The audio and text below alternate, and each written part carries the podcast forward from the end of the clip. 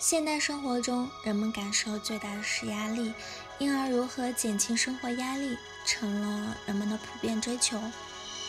如去年出版的一本黑白画集《秘密花园》，因传说是一本可令人放空大脑、缓解压力、提高专注力，甚至能让人找到童年的感觉的减压神器，令很多人闻而动之，亦想从中找到减压的良方。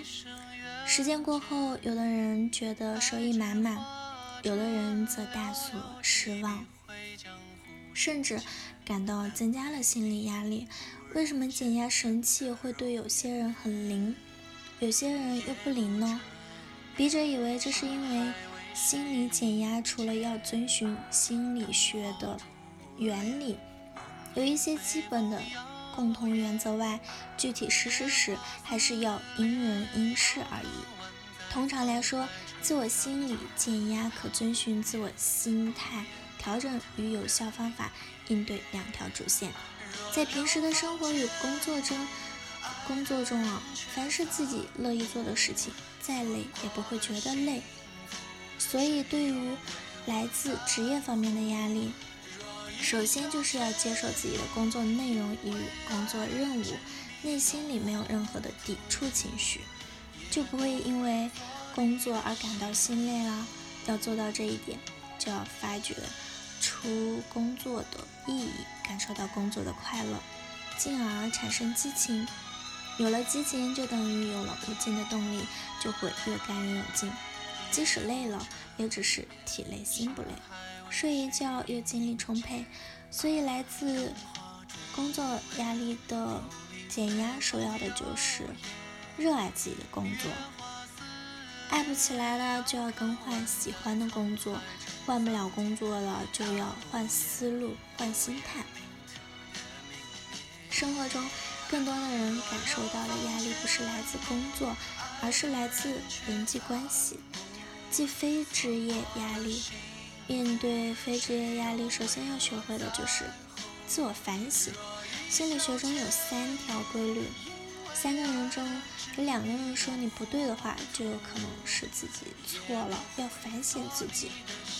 如果一个人人际关系不好的话，先不要埋怨别人，是不是自己的为人处事方面有什么问题？在处理人际关系上，最重要的就是善与爱两个字。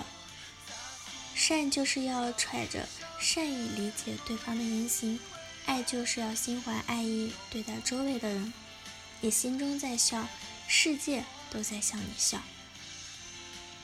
一个人对外部世界的看法，反映了自己内心的想法。当你总是从善意的角度去理解别人的言行，用爱去对待周围的人时，就会对别人的言行看得惯、想得通，就容易拉近与别人的关系。别人也会因为你的友善而喜欢与你交往。一个篱笆三个桩，一个好汉三个帮。其实有一个好团队、好集体是减压最可靠的保证。一个人与团队的关系就好比鱼和鱼塘的关系，塘好，鱼才能活得更好。因而，一个人在生活工作中要热爱集体，融入团体，自觉维护团队的声誉与利益。在一个好的团队中，集体的力量是无穷的。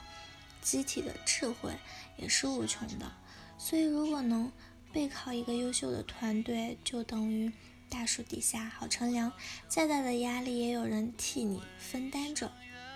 科学方法应对首要的就是要把复杂的问题简单化，也就是说，感到压力临头时，要勇敢的直面压力，分析压力来自哪些方面，最坏的结果是什么，有什么办法减轻压力。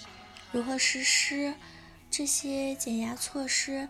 有哪些人能帮上我的忙？当把这些问题都有了答案后，也许你就会觉得问题并不复杂，特别是最坏的结果你也能接受的话，压力似乎不再那么大了。其次就是要学会有计划、有规律的生活与工作，能事分轻重缓急。有条不紊的合理安排，做到忙而不乱，因而忙亦生乱。乱不仅降低了工作的效率，还很容易影响心情，心烦心躁，压力就会更大了。再则就是今天不做明天的事儿，今天的事儿也不留到明天做。如果一个人感到有做不完的事儿、看不完的书的话，就容易产生心理厌倦感。有了心理厌倦，不仅降低激情，更有可能是动力的丧失。有时我们明明知道该做什么，却行动不起来，很有可能就是因为这个原因。还有一条很重要的就是，要有良好的身体与充沛的精力，要学会休息，特别是要睡好觉，以及要有一些业余爱好，尽量的去参加一些体育活动，避免两点一线的生活方式。